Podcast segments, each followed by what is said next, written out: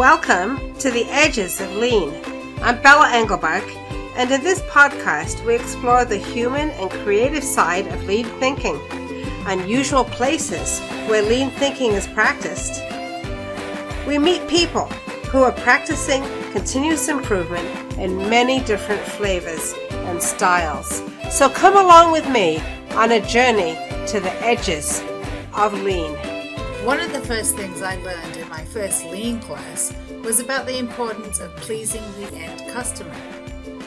Sumitra Vig is a retail banker, master trainer. She has an MBA and she's ASQ certified.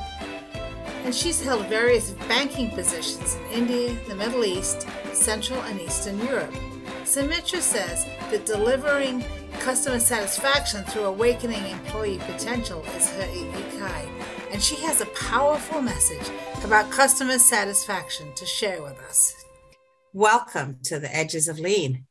Thank you, Bella, for having me on your show. It is a great honor to be speaking about a topic which is very dear to my heart. You're doing a great service to everybody listening in. Well, thank you. I'm really happy to have you here, and here's why. And the reason I'm excited to have happy to have Sumitra here today is that she has um, a really interesting story to tell about customer satisfaction and some of the factors that lead to customer satisfaction. So, for those of us who are doing lean, continuous improvement, working to help organizations become more effective, which of course means helping uh, to make their customers happier, Sumitra's got some really interesting things for us to think about. So, Sumitra, tell us about you. You're in India. Where were you born? I was born exactly where I'm at today, Mumbai. So life comes back full circle. but you've traveled a lot. So tell us about that. Tell us about your your growing up and, and some of your career. Yes.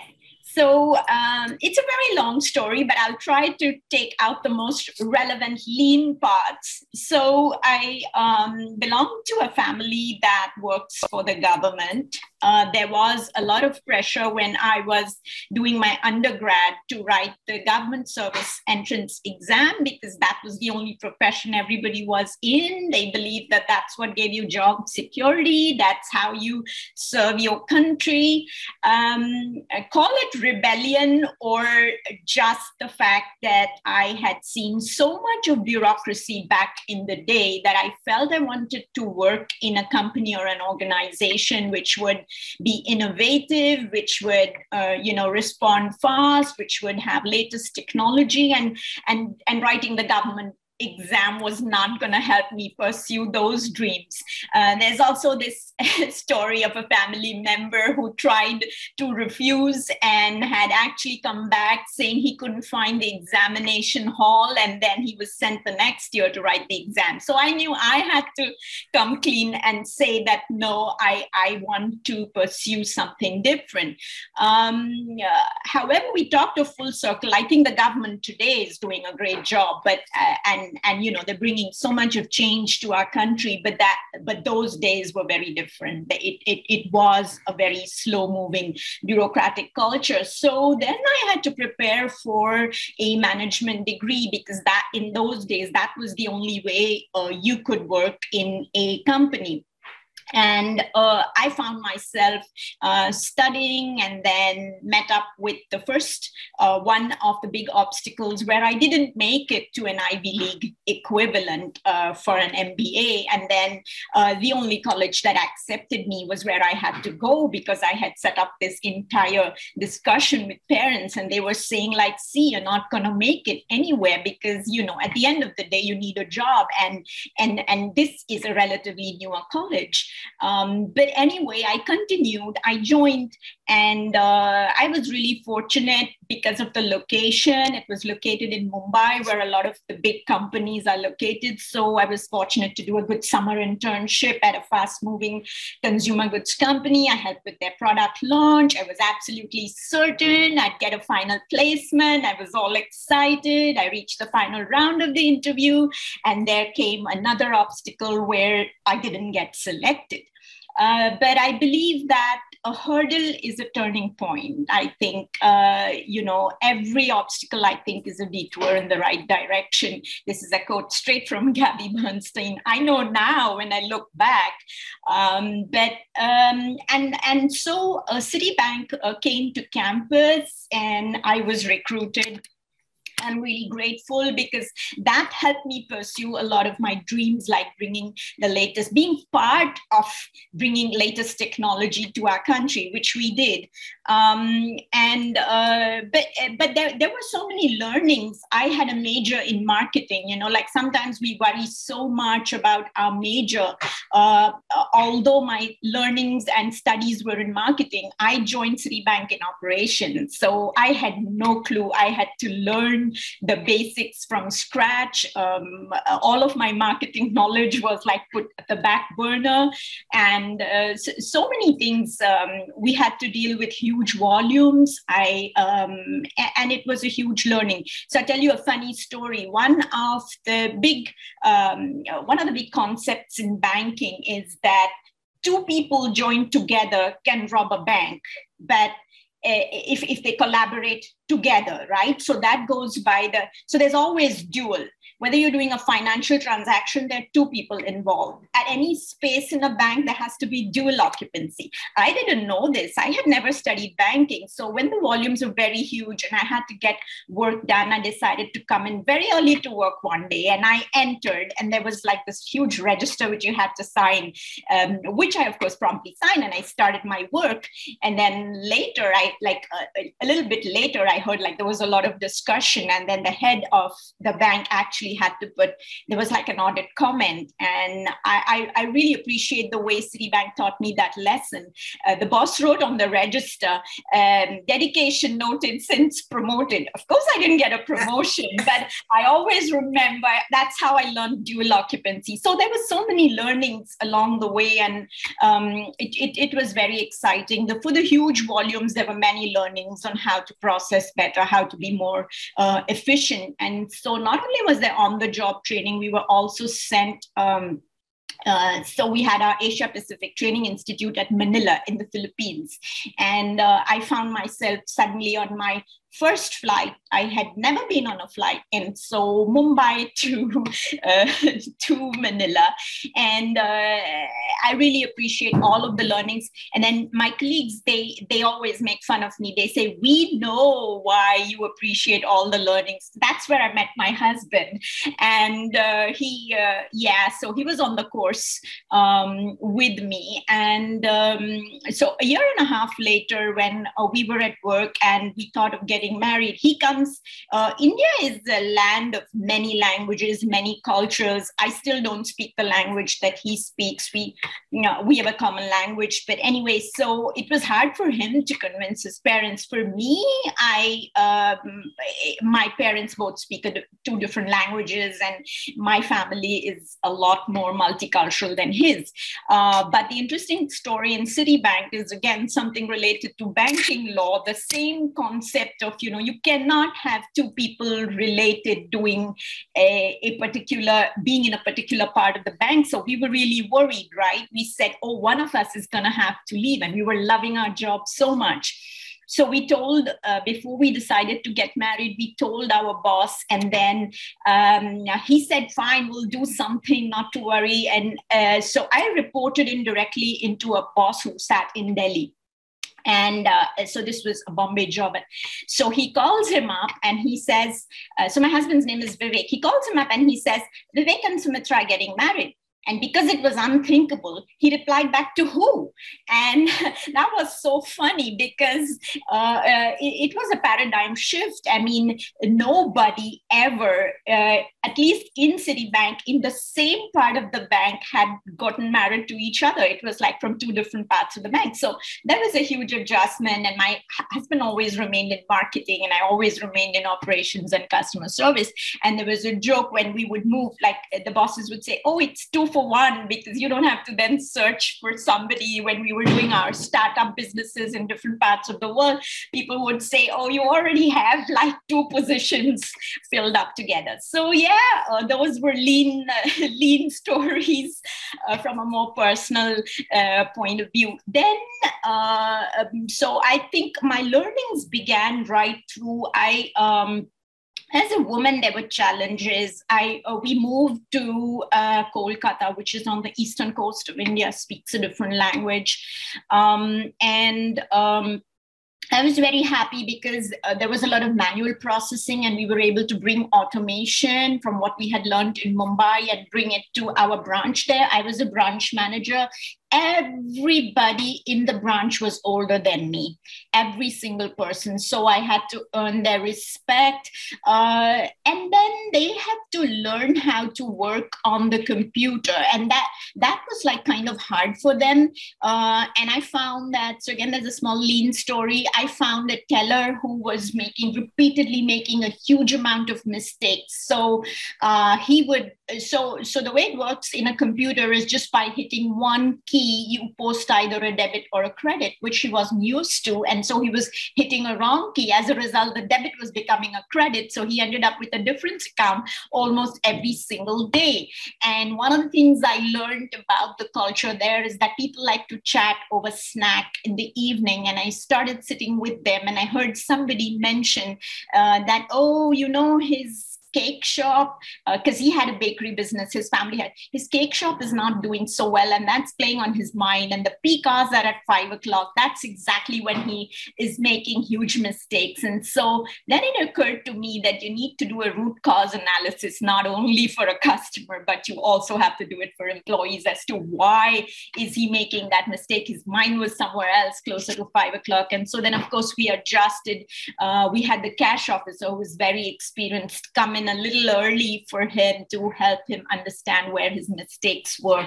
And uh, of course, then it was all good. His business started booming, the, the family bakery business, and you know, we didn't have any difference in our account. So, and then um, we moved to South India, Chennai, where till today I do not understand their language. We lived there for four years. Uh, however, uh, I think it was the teamwork and the work ethic of the people who live there, which made that, I think, the high point of my customer satisfaction uh, career. We won all the global team awards for customer satisfaction, the scores. Um, I won the highest honor or individual award, the CitiCorp Chairman Service Excellence Award only because of the people that work there. And this is without knowing their language. So they would speak to each other in Tamil, which is the local language. And I would have to wait patiently and speak in English. But that was an amazing team. And I learned the discipline of work from them, the following of the process, measuring everything. I learned a lot. I had a lot of lean learnings uh, from them and then so, Sumitra, Sumitra, how did you start? I just I just want to, you know, uh, just think about this moment of you the first day that you went in there and and they're speaking a language that you don't speak. It's a different culture, obviously. Um, was this also a, a, place where there were a lot of people who were who were older than you? Um, were they? Yes. Also so, yeah. So so, so how did you how did you how did you walk in there? How what did, what did you what was some of the first things you did so that's a great question, Bella, because obviously there is nervousness. Here I am with just a few years' experience in the bank. I worked in two cities, in Mumbai and Kolkata, but never in Chennai. Uh, I had to fit in, in the shoes of somebody, an older man who was transferred out. And so here I am, another woman. So that's a great question. I have to tell you this the one thing that helped me greatly is so there's something called unions. You know, uh, in a factory situation, you have labor unions, right? Mm-hmm. We had unions as well, and we still do have unions in our country. Apparently, the labor union in Kolkata, I don't know why, out of nowhere, rang up the union head in uh, Chennai and said, you know, there's this girl coming be nice to her. And they told me this and i was so pleased. I was almost in tears. And i am thinking this was coming mainly from their culture of you know connecting with me sitting and having a cup of tea. And so they had gotten to know me and then they kind of told the union head be nice to her. And then he tells me this in english of course. And that what set me at ease. And then so would... yeah so what you're saying is that the work that you did in calcutta where you and it didn't even look like work, right? But where you sat and had tea with with people, that that actually helped you when you moved to Chennai.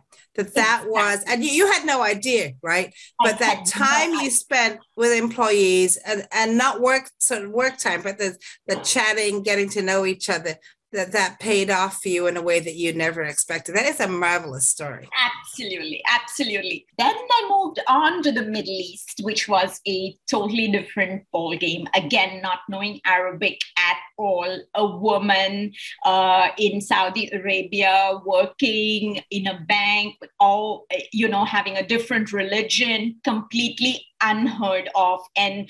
Uh, I learned how uh, an organization can go out of its way to welcome somebody from uh, the bankers uh, there. They went, uh, so they have what's called a women's branch where they do have women banking officers who serve only women customers.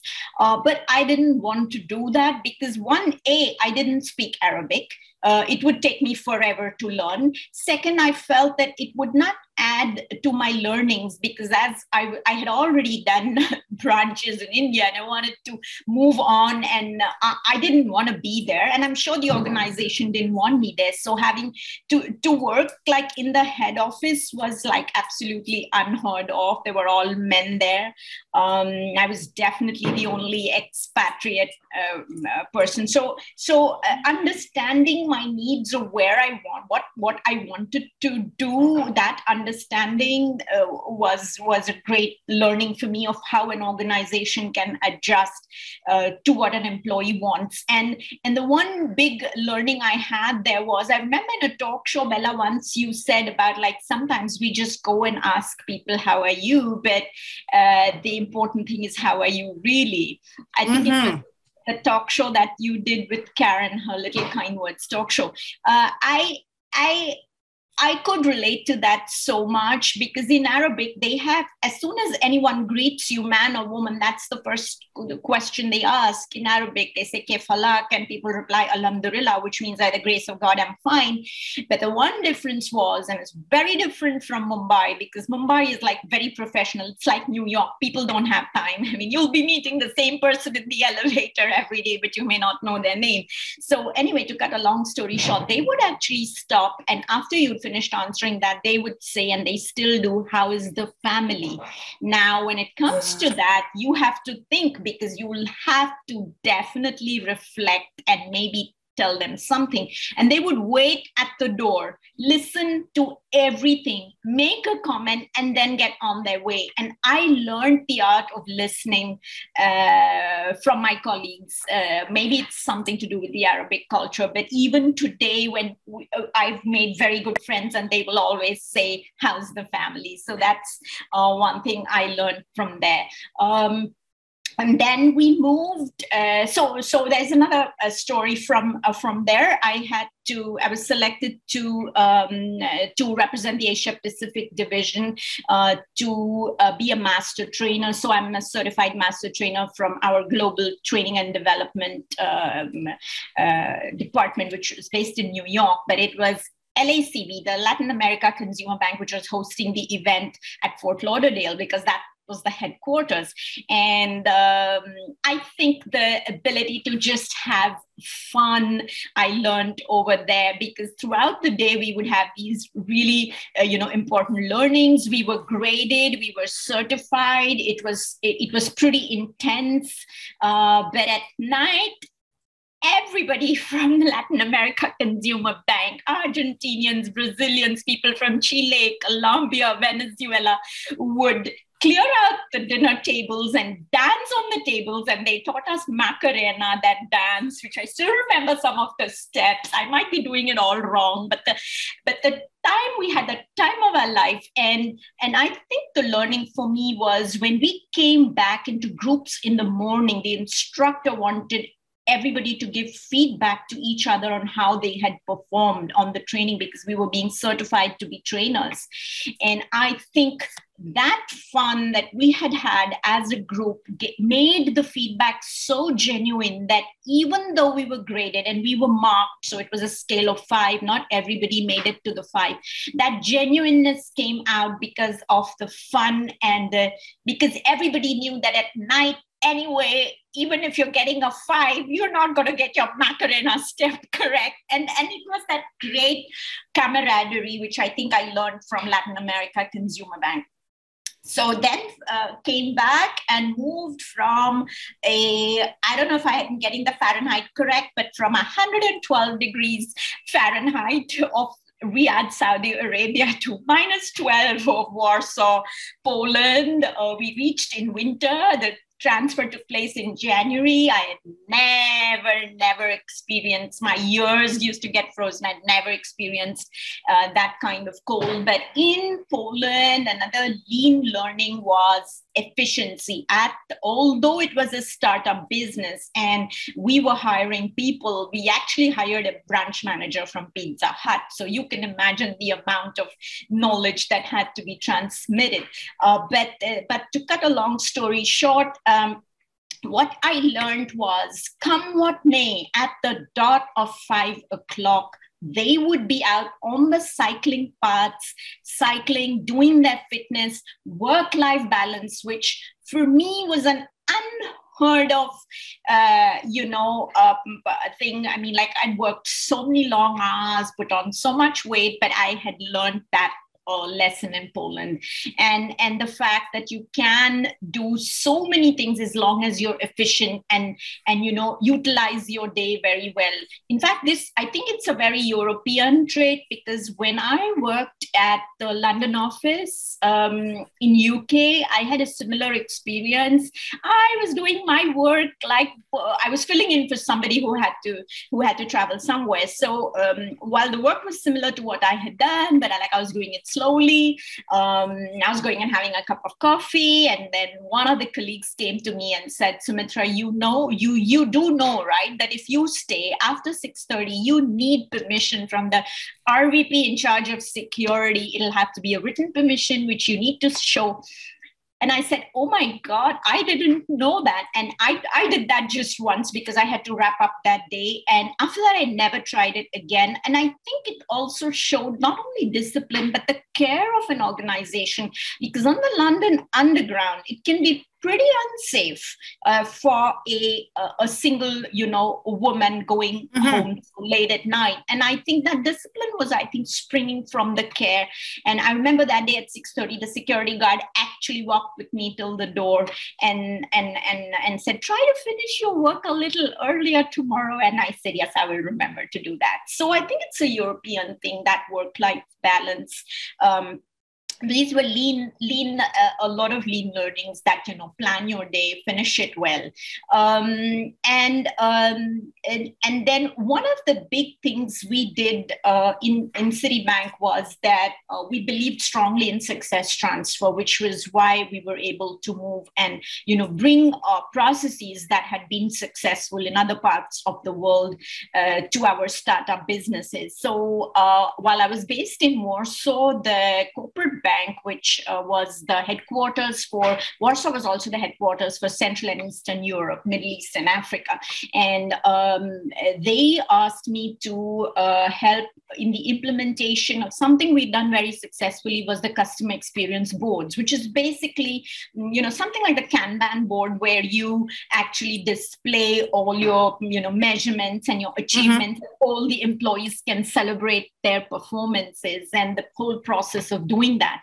So um, uh, we were on our way from uh, so i had a french uh, boss uh, for for that project and it was really interesting. We were on our way uh, on one winter day from uh, warsaw to bucharest in romania and we had to transit via vienna for that.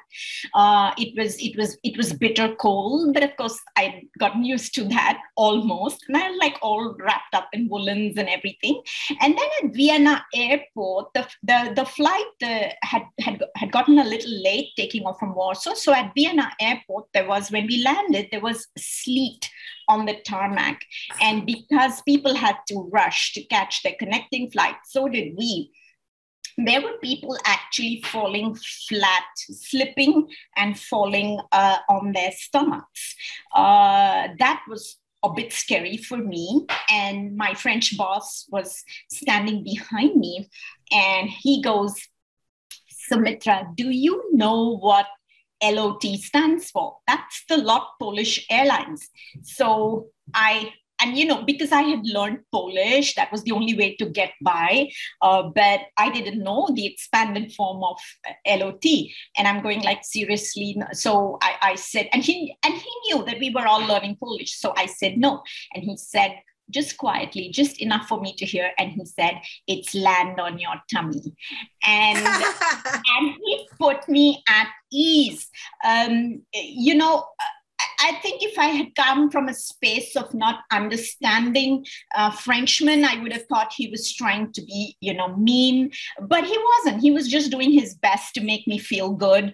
Um, I had learned quite a bit of, French when when I was in college, and I know that in in the French language, it's like uh, you know they believe in exaggerated wordplay, right? That's that's the French satire, and I knew that he was just doing it, and I know that nobody heard it but I walked confidently with my shoes. I didn't slip. We did a good presentation in Romania and I wasn't nervous. So um, and you felt you felt you felt that taken care of again. It was yes, somebody was taking care exactly, of you. Exactly, exactly. And he didn't have to say that. So I want to say merci beaucoup to him. Uh, and also, if you have any Polish viewers, I want to say przepraszam. In fact, przepraszam bardzo, uh, which which means I'm really sorry. We we were not at all trying to uh, ridicule. So uh, yeah, so that was another lesson of for me of the way he just eased things up. Um, uh, lesson coming in from a French senior. Um, so yeah, that that was uh, and and then we to continue the success transfer story. There was um, we we launched Egypt Consumer Bank. Uh, we launched Turkey. I had developed an orientation program, which then uh, we did for. Um, uh, the employees.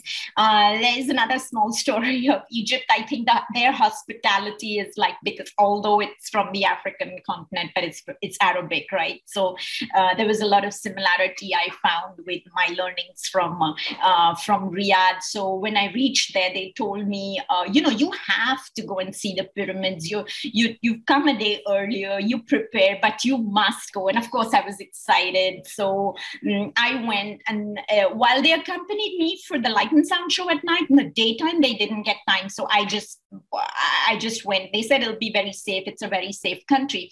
I had a lean, interesting learning on a camel ride. The camel rider he taught me that when a camel uh, uh, uh, when a camel raises himself or herself up, they rise from the hind, so from the back. So when they do that, you can fall off unless you are facing unless you recline backwards. And the reverse is true when they get up. They get up then with their forelegs, and so you need to bend forward. So yeah, it was a lesson in uh, in camel riding, and uh, yeah, and there are endless stories. We can go on and on, but yeah, that's um, uh, so that's, yeah.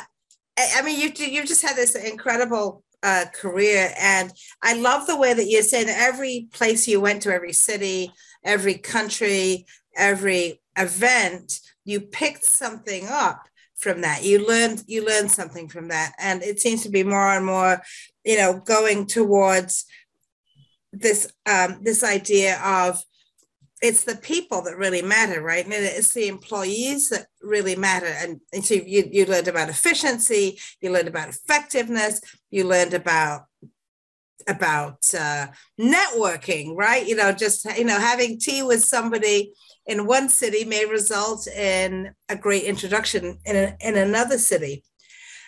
How does this all come together? All of all of your experience, how does it come together to create customer satisfaction? What, what are some of the keys you see through all of this towards creating that customer satisfaction that drives the success of an organization? So I'll take you through uh, basically what I believe is a step by step process uh, to do uh, what I believe is one of the best ways uh, to achieve this customer satisfaction piece. So let me begin at the very beginning. For years, we've heard that the customer is the king. I believe what if we throw uh, this proclamation on its head and say that it's the employee who is the king? It is the employee who uh, lays out a red carpet to give a royal treatment to the customer. Uh, Richard Branson says clients do not come first, employees come first. You take care of employees, they will take care of clients. Uh, I feel instead of headcount, let's not look at it that way. Let's either look at it as a human count or, as Simon Sinek says, a heart count. When we do that, we are much, much closer and faster in achieving uh, what we want. So, at the so if this is our overarching belief, from here an organization sets the stage. And to me, that's basically the vision, the mission, and the values of an organization. Every organization has that. That's a no brainer. But but if if if we uh, have to really do it right the first time which many uh, organizations want to then i would just give uh, if you allow me i will share some secrets of success. You can call them golden nuggets or you can call them untapped opportunities. So the first one is to make the vision employee focused.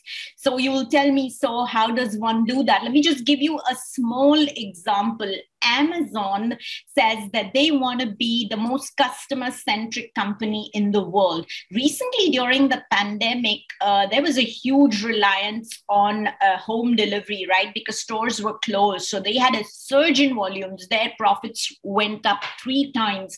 They had to hire people off the street. Anybody was getting employed. Uh, but also, there were people falling sick with the pandemic, and they have an automated system for dealing with their employees. This is actually referenced in a New York Times article. Um, so uh, they have an automated HR system which um, which deals with employees. Employees were trying to call in sick, but apparently those calls didn't get registered. As a result, they got abandonment notices, and they were actually getting fired. Um, I think Jeff Bezos figured this all out, and recently he made a statement that uh, we have always wanted to be a customer centric company, but we now need to see how we can be the best employer and how can we define values so that our employees are feeling good. So the number one uh, success, uh, golden nugget or secret is that it's okay to rethink our vision. Visions are not something that are hard cut in stone. That's the number one. The second one, I believe, is something which I, I read uh, from uh, Toyota. I mean, you know, they are the pioneers of lean, and that is basically the fifth precept uh, in Toyota is that we need to be aware of spiritual matters and always be grateful. The Lama says, whenever possible, be kind. It's always possible to be kind. When we are grateful, we kind of show respect. Um, it, uh, so the teachings of Sakichi Toyoda, of course, are known to so many of all the viewers, but they, they actually say that with a smile, we will be grateful and we will appreciate. So I think if we, and and I say this all the time to companies. I say if we can bring this concept into right up front into our values, then everything flows through. So so that's the second, and uh, I want to share. Some- and so that's a so that's the gratitude then, the idea of yes, yes. And I want to to uh, and and the main thing here in values is how does an organization communicate its values? So i want to share a small example. When we lived in uh, taipei my son was born there and uh, uh the hospital was taiwan adventist hospital. And the, the doctor dr su i was like of course so nervous again being the only foreigner there and everything you can imagine. Then uh, dr su uh, comes and she says Sumitra, is it okay if I say a prayer? Now, I, I was just so uh, blown away by her, you know, her, her, generosity. And I was so touched. And I said, sure, I didn't know enough Mandarin. I had taken only 12 lessons. So, of course, I didn't know. And she told me, she said, you can say your prayer in your language. And so we were both saying prayers. Um, that, of course, she checked with me. I mean, I could have been an atheist and I could have said no. So, the way, and I think Dr. Su that day communicated the values of her organization, not only to all. So there were nurses lined up in the room who also bowed down in prayer.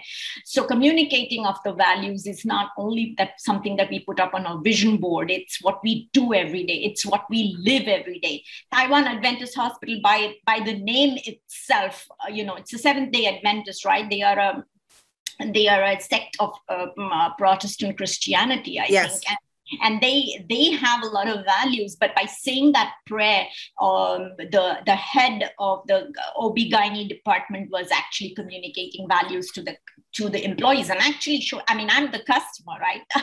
And i'm receiving the benefit of those values. So how an organization communicates its values. So that's what i'll say for setting the stage. Once that is set then i want the viewers uh, to imagine three concentric circles. And if we draw three concentric circles intersecting each other, one is voice of customer, the second is voice of process, and the third is voice of employee. At the intersection point of all of the three is where we get a highly satisfied customer, the customer who is loyal. And these three, voice of customer, so I've, I've made a model called AAA, not from the financial services world of the CRISIL ratings, but achieve, align, and awaken. So achieve is the customer satisfaction goals, align is the processes, and awaken is awakening the employee potential. So the first part in achieving uh, any goal is you need to understand what the customer wants. Uh, for years, we have been doing customer satisfaction surveys, and Gallup is the market leader. I have a lot of respect for the organization. There were presentations that they made, huge learnings that we had, but somewhere I felt there was like something missing because we would very often be left with huge volumes of data and, and the actionables sometimes were lost in uh, detail. A lean, a cheaper, a faster way is to ask the employee. They have a wealth of data. They know everything. The one thing, though, in getting the information from them is that uh, if they have to say it in front of somebody, it requires creating a culture of trust where they know the psychologically are they safe to say it. So there's a tool uh, which I use where they can actually transmit that data without anybody else knowing and the data would be almost as good as getting it from a customer. It's definitely cheaper it's faster. You know in today's world i get so many surveys from companies and if i don't have time i don't fill it up right? So you have the issue of response rates. In in today's world how many face-to-face interviews can you do? So you're dependent on mail and uh, but so this is lean in the sense that there's a wealth of data from people who know a lot and that can be collected and then, uh, as long as they are assured that no one will know which particular employee said what. And then that can actually be used to go and change uh, processes, go and provide solutions, which comes to the second part of align. But before we even go there, uh, one strong thing that's coming out in voice of the customer is the communication piece. This is coming across very strongly in my work, where employees are saying that it's it's a mirror. We are not communicating our programs well enough to customers and their bosses are not communicating expectations back to employees. So uh, i think it's always good to learn from best in class. I think there is no organization that does it better than uh, disney. Bella tell me you you are a grand grandmother. You you must have experienced the jungle cruise uh, the the ride in Disney where they take you through the jungle and yes, yes, that that script uh, so that script is actually there is improvisations but it's scripted it's it's built by employees. It's taught from one employee to the other. We actually used this idea and we we scripted a lot of our interactions with customers translated them uh, into different languages in the different countries where i worked. What this does is it's lean because it eliminates the possibilities of mistakes. So for example in loan applications, we found there were lots of mistakes because customers uh, would not know what's the interest rate charged, what's the EMI, what documentations are needed. They would end up visiting the branch multiple times. When we scripted what was to be told, it's something like a checklist. You know, so you have a checklist and you tick mark but this was like a verbal communication. And and D- disney has no peer i i believe in this. Um and they are like the gurus even in the way you communicate values to uh, your employees. So customer script is a big one and tying back the voice of customer. In voice of customer i feel um, there are broadly two or three goals uh, which we need to arrive at after we understand what the customer wants. If we repeatedly track these goals, there is nothing stopping an organization from being the best. And that, so the first one is, of course, your overall satisfaction score, which you can track. Second is your problem incidence rate, which is basically how many problems are you having every day. Uh, it's something like your defect rate. And the third is once you have a problem, how well are you solving it? So that's the problem resolution rate. And I think the gratitude comes back in here again because we also should be grateful when a customer complains because we all know that those who don't complain can walk with their feet. They can just walk to competition. Yes. Worse still, they can badmouth. So they can tell 10 people of, of, of a problem. Uh, so if they come and they complain, we should welcome them. Taco Bell does a great, great job of saying, you know, we're sorry, we messed up, and here is, and so then they give they gift uh, a, a, free taco for some problem, uh, and then they recover from that problem. So I love that. So gratitude can be even to customers. So that's the voice of customer piece. Um, I know I'm talking a lot, but I'll go quickly then to the align piece, which is we have all this wealth of information of the problem. And so then we come to the align, which is aligning the processes. I think your lean experts can write pages and pages on how you can improve a process. So I won't go into too much of depth on that. Of course, cross functional teams, uh, tracking how we do. But the one thing I picked up, um, which I liked very much when Dan Pink spoke about the FedEx days, which was actually um, then had to be called Ship It Days, which is basically Atlassian, the company, specifically would lay aside a time for innovation. And it was called FedEx Days or Ship It Days because on Friday they would have to present uh, what were their ideas and their plans and if they got implemented uh, towards a new product. Um, so that's the align part. And then that brings me to the big one, which is voice of employee, where I call it the awakened potential. I want to share a small example to understand the whole gamut of employee engagement. Southwest Airlines did a lovely lovely, lovely project involving. Uh, so they put out. Uh, so the basic problem was their uniforms were outdated, and this is a case study actually. And uh, you know, uh, they didn't go to a fashion designer. What they did is to just ask the employees, and 43 employees. Actually, it was much more, but 43 employees finally became a team. And they worked for i think almost a year and a half uh, meeting once in every two weeks. And they came up with a functional, uh, you know, really functional, machine washable, uh, really interesting uniform, which they liked. They saved time because they didn't have to spend so much time laundering it. They felt good wearing it. And I think that when we gather employees, and who would think that you can turn your employees into designers? But if we just take the risk and give them that job. So for voice of employee, I want to say that there's two parts to it. So, of course, there's the part that the organization can do, the cultural part, the, you know, the psychological safety. But to me, the big game changer is the individual himself or herself. I wish I knew this when I, back in the day, my big learning is that it's about self development, it's about self awareness. It's about wanting to get up in the morning before even the alarm rings. It's about finding a purpose in life. Uh, it's about serving others. Uh, it's about a mission. It's about a goal, a mission larger than life. It is about what do you want to feel good about? And and through all of my learnings, I've come to this conclusion that this is a practice.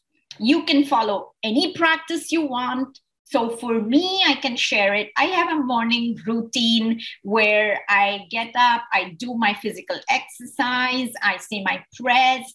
I have a gratitude journal where I write down like five uh, points of gratitude uh, every day then it's followed by a victory log where I write down what I have achieved the day before, what my goals are for the day.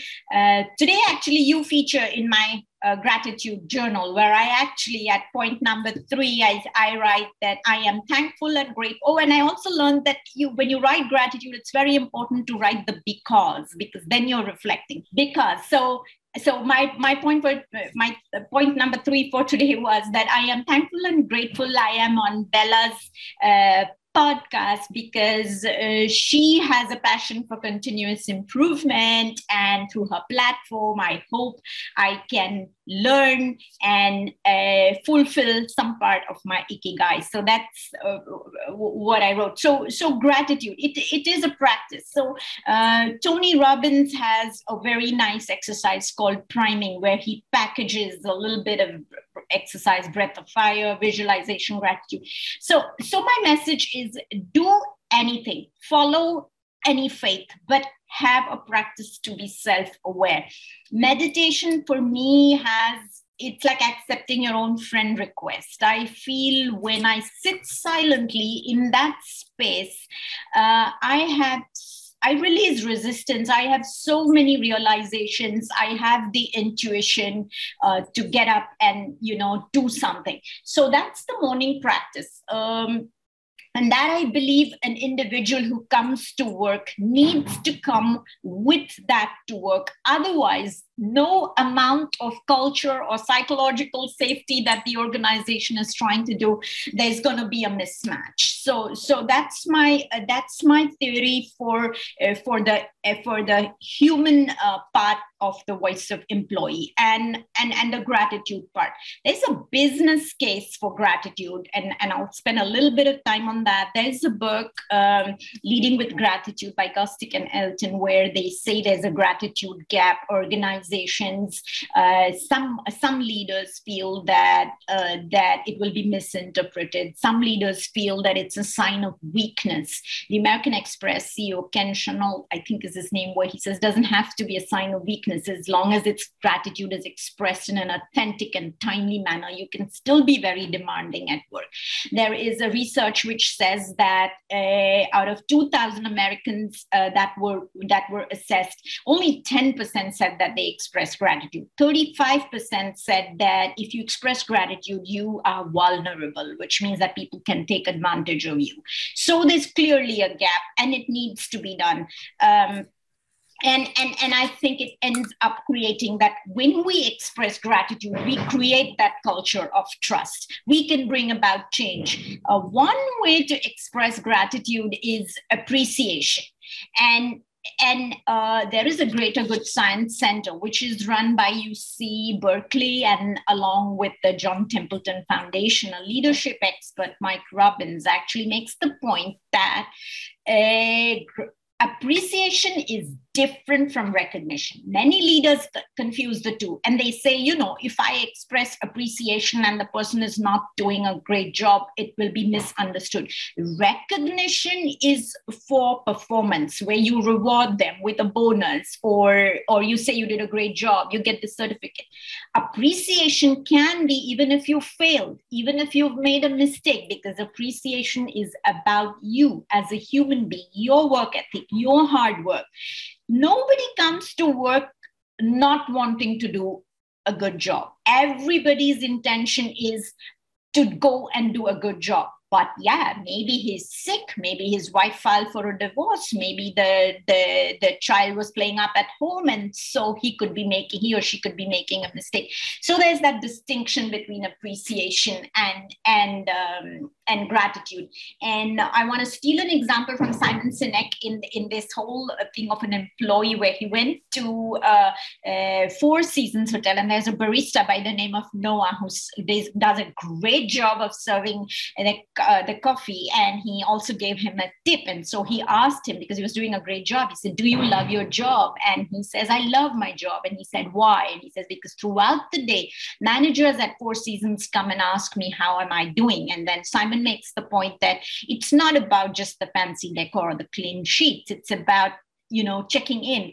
And the same barista said to Simon that he also worked at Caesar's Palace, where he goes and he works and he's really scared and he puts his head down and he's just out there doing the work because there they were fearing their leaders. So the whole uh, atmosphere of appreciation makes for the employee difference. So the same employee can be in a culture of appreciation getting you your customer satisfaction scores or in a culture of fear getting you the worst customer satisfaction.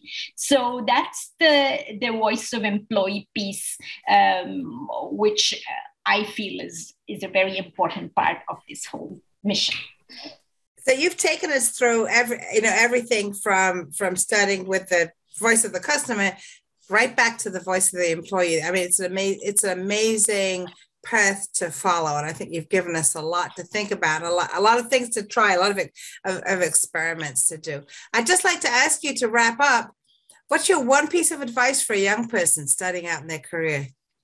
That's an excellent question, Bella. I feel like today, in a day and age where everybody has to constantly reinvent themselves, which today's youngsters are doing, and because of them, so are we.